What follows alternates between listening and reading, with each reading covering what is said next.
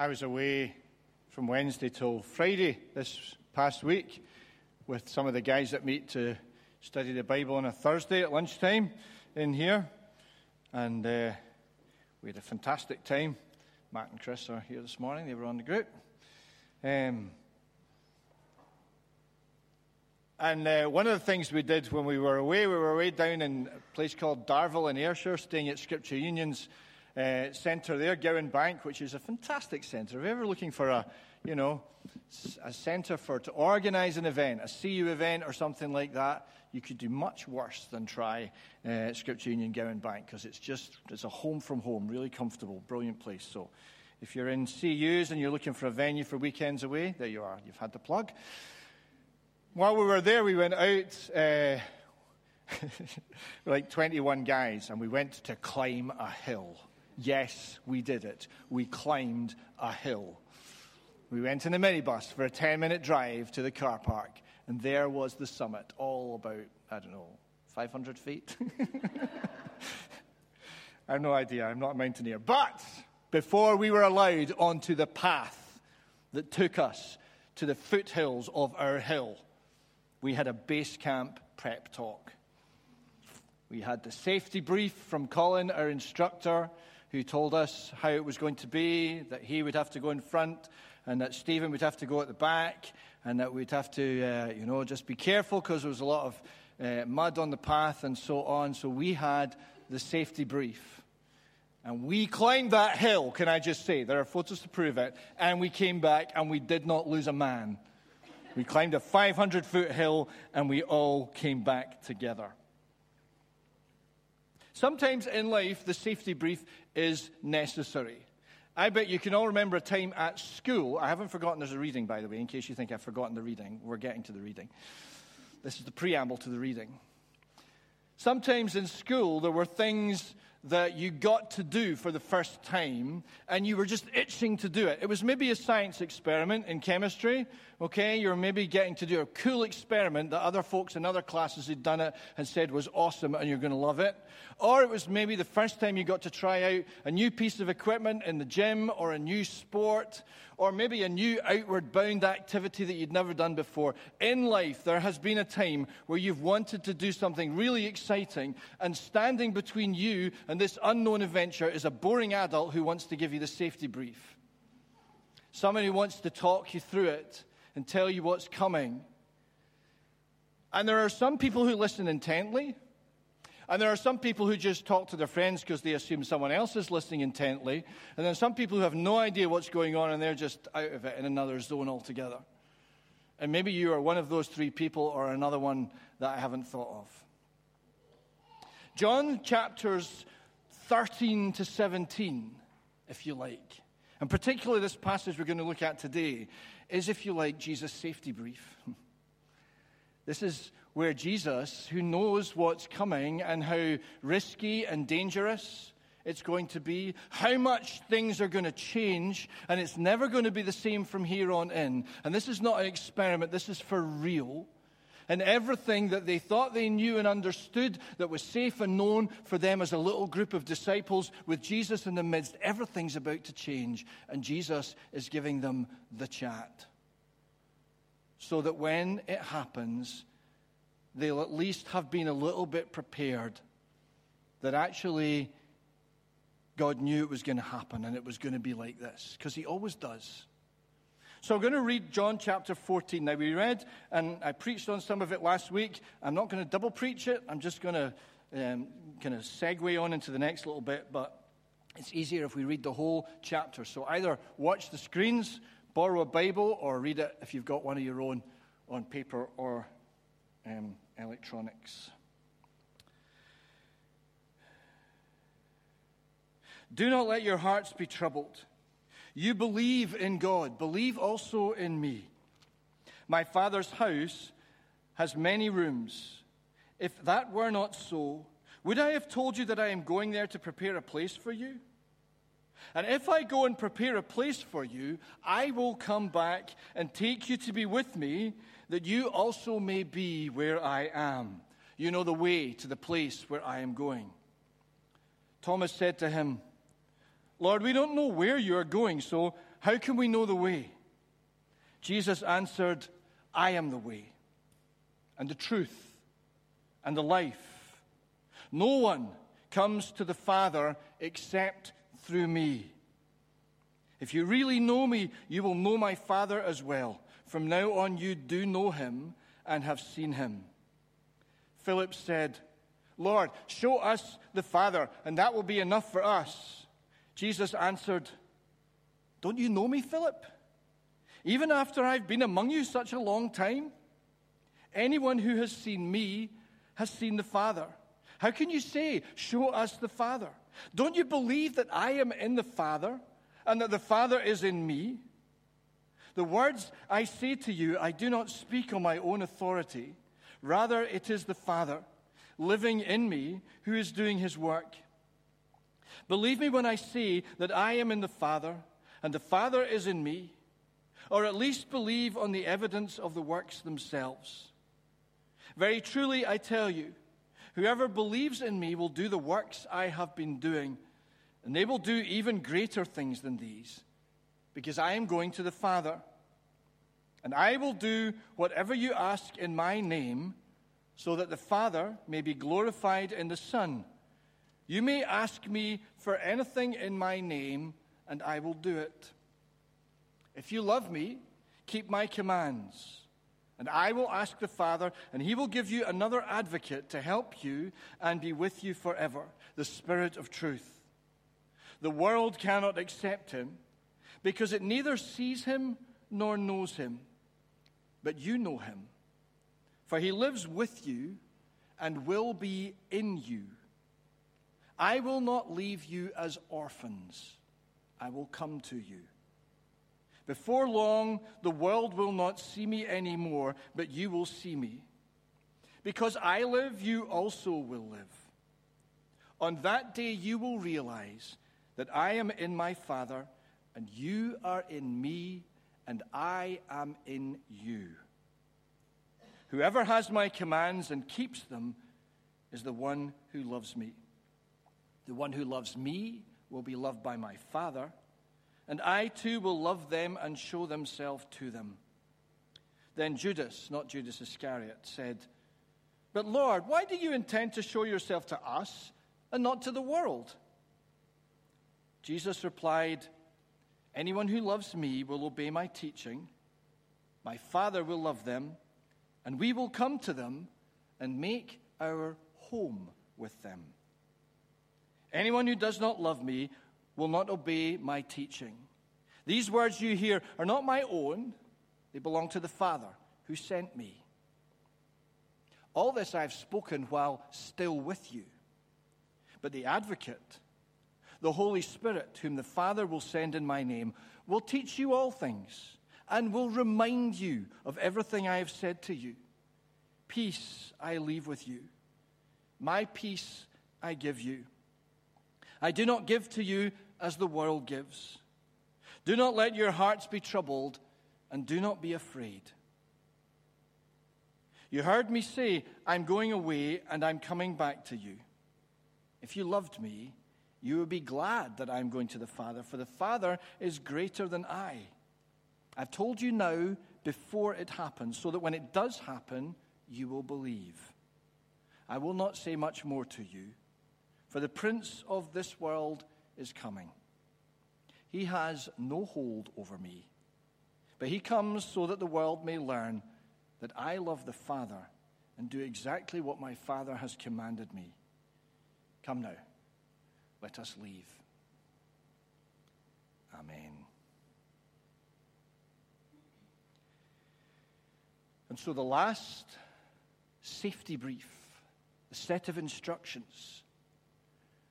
With the promise, of course, as we read there at the end, because Jesus knows, just as you and I know, that when you got that safety brief and you didn't really know what it was that you were going to be doing, whether an experiment or a sport or an activity or whatever, you were partly so preoccupied or eager to get on that you didn't take it all in at the time. And later on, there would be things that you had been told clearly that you would have to remember. And you would have to have somebody there to remind you. Not only did we climb a hill when we were away, but we shot arrows. Yes, we shot arrows. We did some archery. and I listened carefully to the safety brief from Colin, who is quite clearly multi talented because he can climb hills and shoot arrows. Bear Grylls has nothing on Colin. And I listened carefully to the chat about the red rope that you weren't allowed to cross until he said so, and the yellow rope, which was the safe zone that we could stand in between, and where you had to stand and place your feet and how far apart you had to put them, and which hand you had to bend down and pick your uh, bow up with, and which way you had to turn the arrow so that the white flight was facing upwards when you locked it in, and then you turned it round, and how to hold your arms and your shoulders and your back and everything, and point at the target and all the rest of it. And he told us all of that stuff, and then, well, I was going to say he let us loose. He did not. He carefully supervised us as we took our turns, and I kid you not, every single person needed Colin to remind them of what he had said. because we're a bit slow on the uptake. And God knows that. I'm not sure how much uh, dangerous, uh, daredevil stuff you've done in your life. I have done next to none. Uh, I'm just not that kind of outdoorsy type. You can probably tell that by looking at me. But nonetheless, I have at times in my life been forced or required because I've been away with youth groups or groups like the one we were just away to do stuff. Probably one of my. Uh, uh, was it scariest? I don't know. It felt scary at the time. We were away with a, a youth group and PG Dalguise. Uh, and we took these young people away on a, an activity week. And one of the things we had to do uh, was a high ropes course, which culminated in the trapeze. Yeah, have you ever done the trapeze? So basically, what you have to do is you have to scale a telegraph pole. Quite literally, it's a telegraph pole in the ground on this site, which is probably about the height of the balcony there. So there's grips on the side, and so you, you get your harness on, and you get your ropes, and you get your helmet and everything, and you, you have to scale the telegraph pole. And when you get to the top of the telegraph pole, you have somehow to get up and to stand on the top of the telegraph pole. So if you can imagine the diameter of a telegraph pole, which is probably about that, so you have to stand on the telegraph pole, and there's nothing to hold on to. There's no grips, no handrail, nothing. You've just got to get up there, and you're standing on the top of a telegraph pole. And then from probably, oh, let's say here to where May is, I would think, maybe a little bit closer, maybe Lewis, uh, there is uh, a trapeze. And basically, the deal is that you have to throw yourself off the telegraph pole and catch the trapeze and then swing uh, on the trapeze, and then they, uh, they let you down after you've done that. It's terrifying. How many people think, yes, bring it on? That sounds fantastic to me. Hands up. Let's see a show of hands. Okay, all right. Now we're just getting a, a, kind of reference point. How many people think, not in a million years would you get me up a telegraph pole? All right, okay. Just straw poll there. Good. And anyway, I did it. I think I did it three, no, I did it three times or twice. That's really annoying because actually, once you've, you know, once you've got up there and you've mastered it, and I did it twice. You're standing on top of the telegraph pole, and then you throw yourself off and try and catch the telegraph pole. And both times I caught the telegraph pole, but I never, ma- not the telegraph pole, sorry, the trapeze. Ah! both times I caught the trapeze, but both times I've never mastered the art of holding on. You know, when the weight of your body follows through. Like you catch it, but then the weight of your body follows through and jerks you off. And, you, and there's probably a technique. Anyway. So both times I managed to grab the thing, but then, but then just lost it. Now, fortunately, in all of this, you are securely roped and harnessed.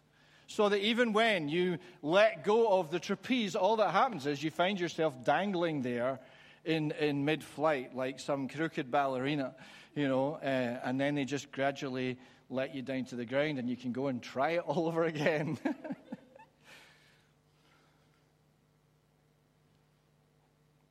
but I tell you what, there's no way I would attempt that. You know, sometimes I look at Cirque du Soleil and these guys who do all the high wire stuff and I think, respect. because we need and like to know that we're connected, right? What are your strongest connections in life? And where, where do they come from? The answer to that question is vastly different for different people because our life experiences are so different. Your strongest connections in this world may be your family. That's true for many people. It's not true for everybody. It might be your spouse, your partner, it might be your friends, it might be your community, the place where you've grown up, and less so nowadays, but there are still people uh, who are living in the place that they've lived in all of their days. It might be your workplace. It might be that it's your work and the people around you there that defines and gives you, in a sense, your identity, your sense of, of who you are and where you belong and where the, the strongest bonds are. And we all have a sense of connection identity in this world to some degree or another. And some people are much more connected than others. For some people, life is a lonely, solitary existence, and they don't feel necessarily particularly connected anywhere. For these disciples, their strongest connection in the three years that had gone before this passage had come to be Jesus. They had all their other connections as well. We know that Peter was married because he had a mother in law.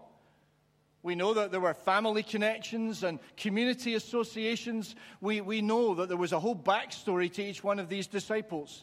But they had transferred their allegiance and their connection and their sense of community to Jesus in these three years that had gone before. And so for them, this talk that Jesus was engaging in about, about going away and preparing a place for them was potentially an alarming thought if they began to take it in. Because they really didn't know what Jesus was preparing them for. And yet, what Jesus needed and wanted them to do was to fulfill the purpose of his coming for them. Who is Jesus? God come in human form. God come in a person of the one that seeing they could recognize and relate to. And most of the Gospels spend an, an awful lot of time asking the question or wrestling with the question who do you say that I am? Who is Jesus? Because at one level, just a good man, a wise teacher, we know all the things that people to this day will still say about Jesus. And Judas, not Judas Iscariot, there was another Judas, said, Why do you intend to show yourself to us and not to the world? Jesus wanted his disciples to understand that because they had believed in Jesus, because they had begun to see and recognize in him that this was not just any good man, any wise rabbi, but that he was from God, then Jesus, as they were connected to him, could do the most vital and important thing that he wanted to do for them and does for us as well, which is to connect us to the Father. This whole passage is about being connected. Because a lot of people in life feel profoundly disconnected, feel isolated and alone and cut off. A lot of people's experiences have just taught them to survive, to get by, to get through whatever way they can. And life in this world can be a solitary experience, it can be uh, a frustrating experience, it can be a disappointing experience. And above all, you know, I think, and you've heard me say this lots of times, but I believe it's the gospel, so I'm going to keep saying it. A lot of people live their lives as orphans. the orphan mentality. I've never lived in an orphanage or been in care. I know some of you have. And there can be a mentality, particularly in, you know, we can all, some of us, maybe the younger ones aren't old enough to remember, but those ones like me who didn't get invited to stand earlier on, but it's okay, I've forgiven you already. It's fine, Lewis. No. Those of us who are of a certain age can remember when Nicolae Ceausescu and his wife were executed, and Romania, the eyes of the world got to see into Romania and got to see images of vast orphanages full of abandoned children. Babies and toddlers in cots, some of them tied to the cots, sitting in their own mess, malnourished, many of them just sucking their thumbs and just rocking for comfort endlessly because they were just starved. Not just starved of food, although they were, but starved of that which everybody is designed to need, which is loving connection. We were created to need loving connection. And much of our time and energy in life we spend investing in trying to find that loving connection. We're supposed to find it in our families, but it doesn't always work out or work well. We're supposed to find it in our, in our grown up relationships, but it doesn't always work out well or doesn't happen for some. We're supposed to find loving connection.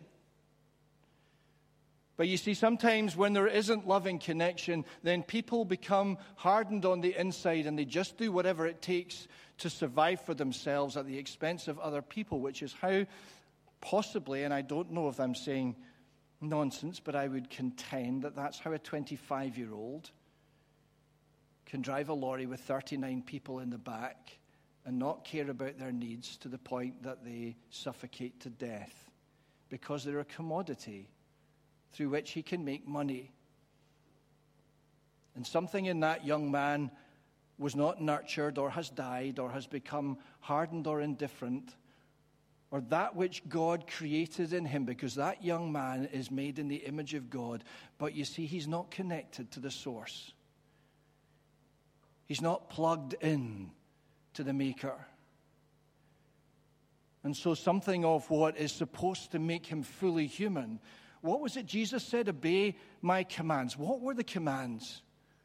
What were the commands that Jesus gave? The greatest of these Love the Lord your God with heart and soul and mind and strength, and love your neighbor as yourself. The greatest commands are to love.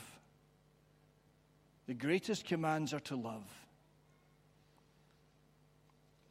And so Jesus once having gathered these people who have seen beyond a mere human, seen beyond a good man, seen beyond a wise rabbi, have now seen that this is God come amongst them. They don't have a full blown understanding, they don't have a, a, developed theology yet of who Jesus is. And Jesus is saying, Right, now the next bit is that I'm going to connect you to the Father because the Father is greater than I. Because you were designed to be connected and reconnected, to be reconciled to the Father.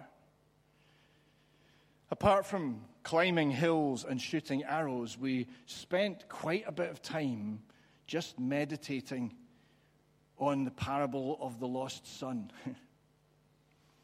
I love the fact that Scripture is the gift that just keeps on giving, you know, and that you see things sometimes that you hadn't seen.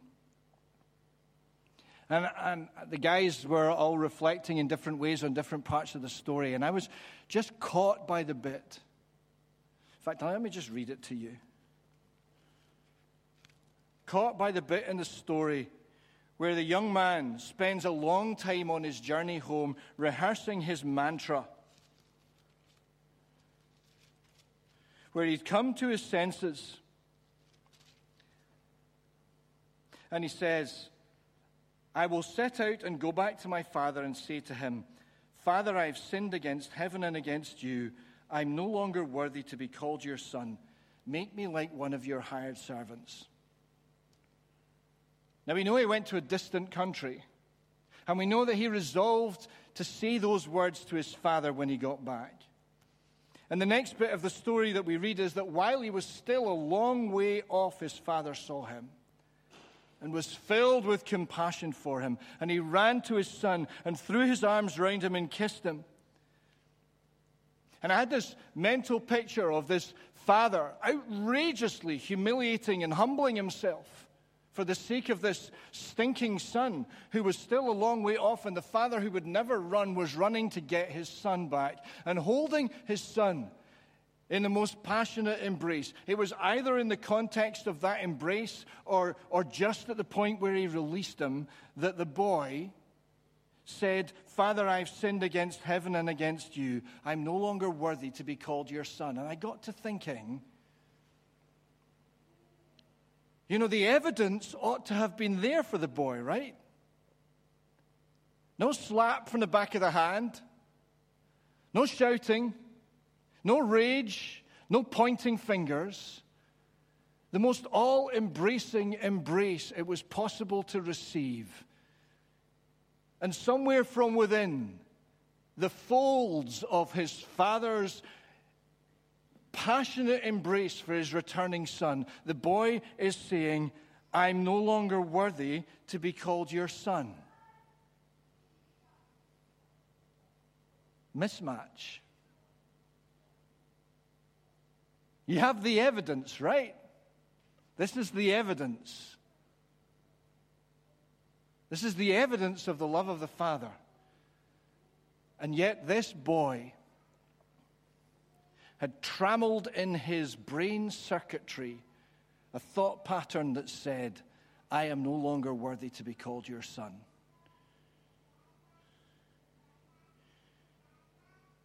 Two bits of evidence. One, the rut in his head. The other, an outrageous, warm engulfing embrace from the Father. Which bit of evidence was reliable? And it made me think, well, it made me think about myself. It made me think about my own relationship with God and how I, and therefore I assume you, because we're not all that different from each other, really, are we? Probably spend quite a lot of time thinking and living in ways that say, I am not worthy to be your daughter or your son. I'll be your hired servant. I'll work for you, work really hard, be a good boy, be a good girl. But you see, the father just loved the son, just embraced the son just gave to the Son with outrageous generosity and forgiveness because he was his Son. And Jesus told that story to illustrate God's passionate determination to love you. Just because you're you, just because you're made in his image, because he has no mistakes and no cast offs and no second or third or fourth rate kids. And Jesus was very careful in this passage to make sure the disciples understood I came so that you could see and recognize me. It was an easy on ramp for you to, to see in me another human, something of the Father revealed and to see through the signs and to see through the acts of compassion and to see and hear through the teaching about the Father that something of what the Father is like. And then Philip, who, who hasn't made the leap or the connection, says, Okay, Jesus, show us the Father. he's, he's, the Father's different, right? The Father's other, right? The Father's the angry Old Testament God who smites and strikes. And Philip said, Don't you know me? you've seen me, you've seen the Father. I've come to make the introduction, to be the connection. I've come so that if you believe in me and keep my commands to love and be loved, then you will be connected. You will be connected to the Father. You are. Believe me when I say, I am in the Father and the Father is in me. Believe on the evidence of the works. Whoever believes in me will do the works I am doing, and they will do greater things than these, because I'm going to the Father. God's invitation to you is to be profoundly connected. To be profoundly connected. And if you feel or have felt disconnected in this life or in the network of relationships, if they don't satisfy despite the abundance of them, and they won't because people will never meet your deepest needs, then that's because Jesus needs you to know connection to the Father. And then he introduces them to the bit that's going to come next, which is I'm going to cement the connection to the Father. And we're going to send the Holy Spirit. Now, there's a whole theological debate about whether the Spirit proceeds from the Father or the Son or both, but you don't want to know about the filioque clause, do you? No. See? But we're going to send our Spirit so that we will live in you and you will be in us. I would never want to jump off a telegraph pole without a harness on or ropes. I would never want to let a bunch of guys loose with, with bows and arrows without a safety brief and somebody there to remind them of how to not kill people. You see, we need the fullness and the power of the Holy Spirit because He is the one who connects us.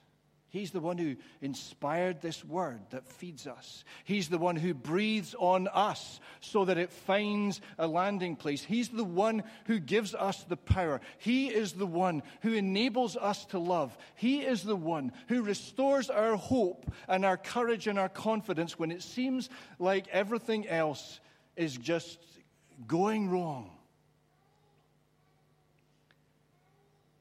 And I suppose really all I'm wanting to do here today is to ask those of you that don't yet know that connection and to say to you absolutely, Jesus wants you to be connected to the Father.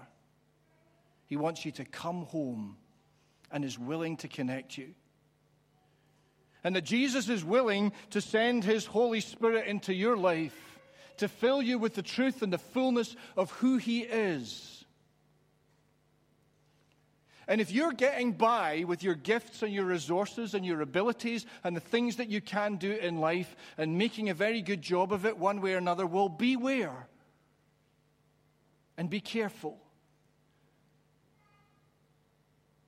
Because these are gifts that have been given and you have abilities, but do not let your abilities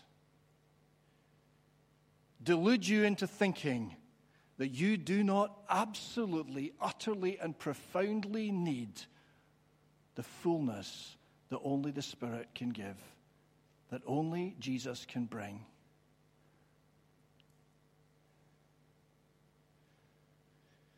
You know, when we come to church, we can put on a good show.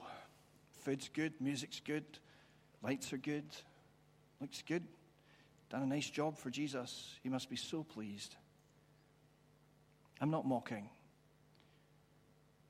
But you know, if we can come and go and feel we did a good thing today for Jesus, we have missed it. Because I hope we come here saying, Lord, I need you. I need you and you. I need your forgiveness, Lord. I need to be reminded of your outrageous loving mercy. I need to know that it doesn't depend on me getting it right or trying super hard. It depends on me believing the love of the Father expressed through the death of Jesus for you and for me. I need to know your power and your fullness.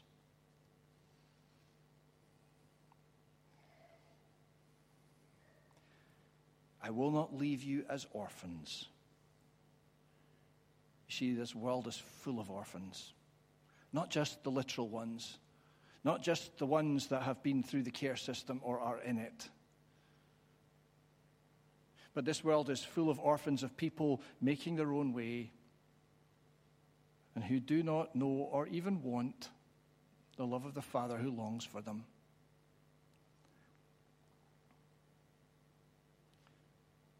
And so Jesus' promise is his peace,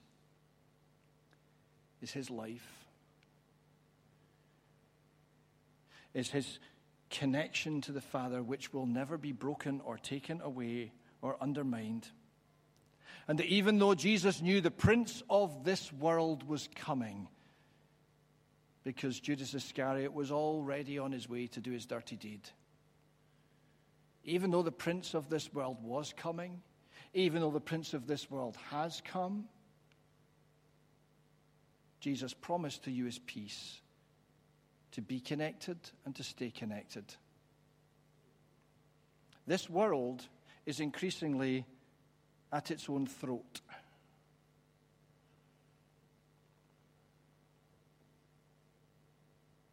You don't have to dig too far on the website to see division in Catalan, division and anxiety in Hong Kong, to see war in northern Syria, poverty in Yemen, protests in Chile, unrest in the United States, Brexit. On and on and on it goes. Separatism, division, civil war and unrest See, underneath all of these, there's a common theme, which is division and divisiveness. I was speaking uh, yesterday with somebody who works for the diplomatic service, he works from the Foreign Office. He's currently in a city in Europe, quite a high level ambassador. Well, he's not an ambassador, but he's second to. And so he's involved in diplomatic relations with representatives from the US and other countries. And interestingly, his, his uh, wife works in an organization that uh, um, limits nuclear testing or, or, or tries to promote a, a, an agreement that about 183 of the 192 nations of the world have signed, agreeing not uh, to, to not pursue any more nuclear testing. And it's quite interesting to hear of the countries that are not signatories, the US, China, India, Pakistan, some of the big nations of the world, for all sorts of reasons. Suspicion, division, whether it be marches on the street, whether it be high level ambassadors not seeing eye to eye, you know, everywhere. Because the prince of this world loves division, loves hostility, loves to set people against one another loves to make people suspicious of one another, or fearful of one another, or angry with one another. And the gospel of God's grace is of a Father who comes to reconnect us to Him through His Son, to give us the Spirit through which we are able to trust in His peace, to love one another, and to show a different reality made possible only through Jesus. But you have to let that into your life. You have to believe that you're loved and wanted. You're not an orphan because Jesus says so. You have to lay down your trying and striving.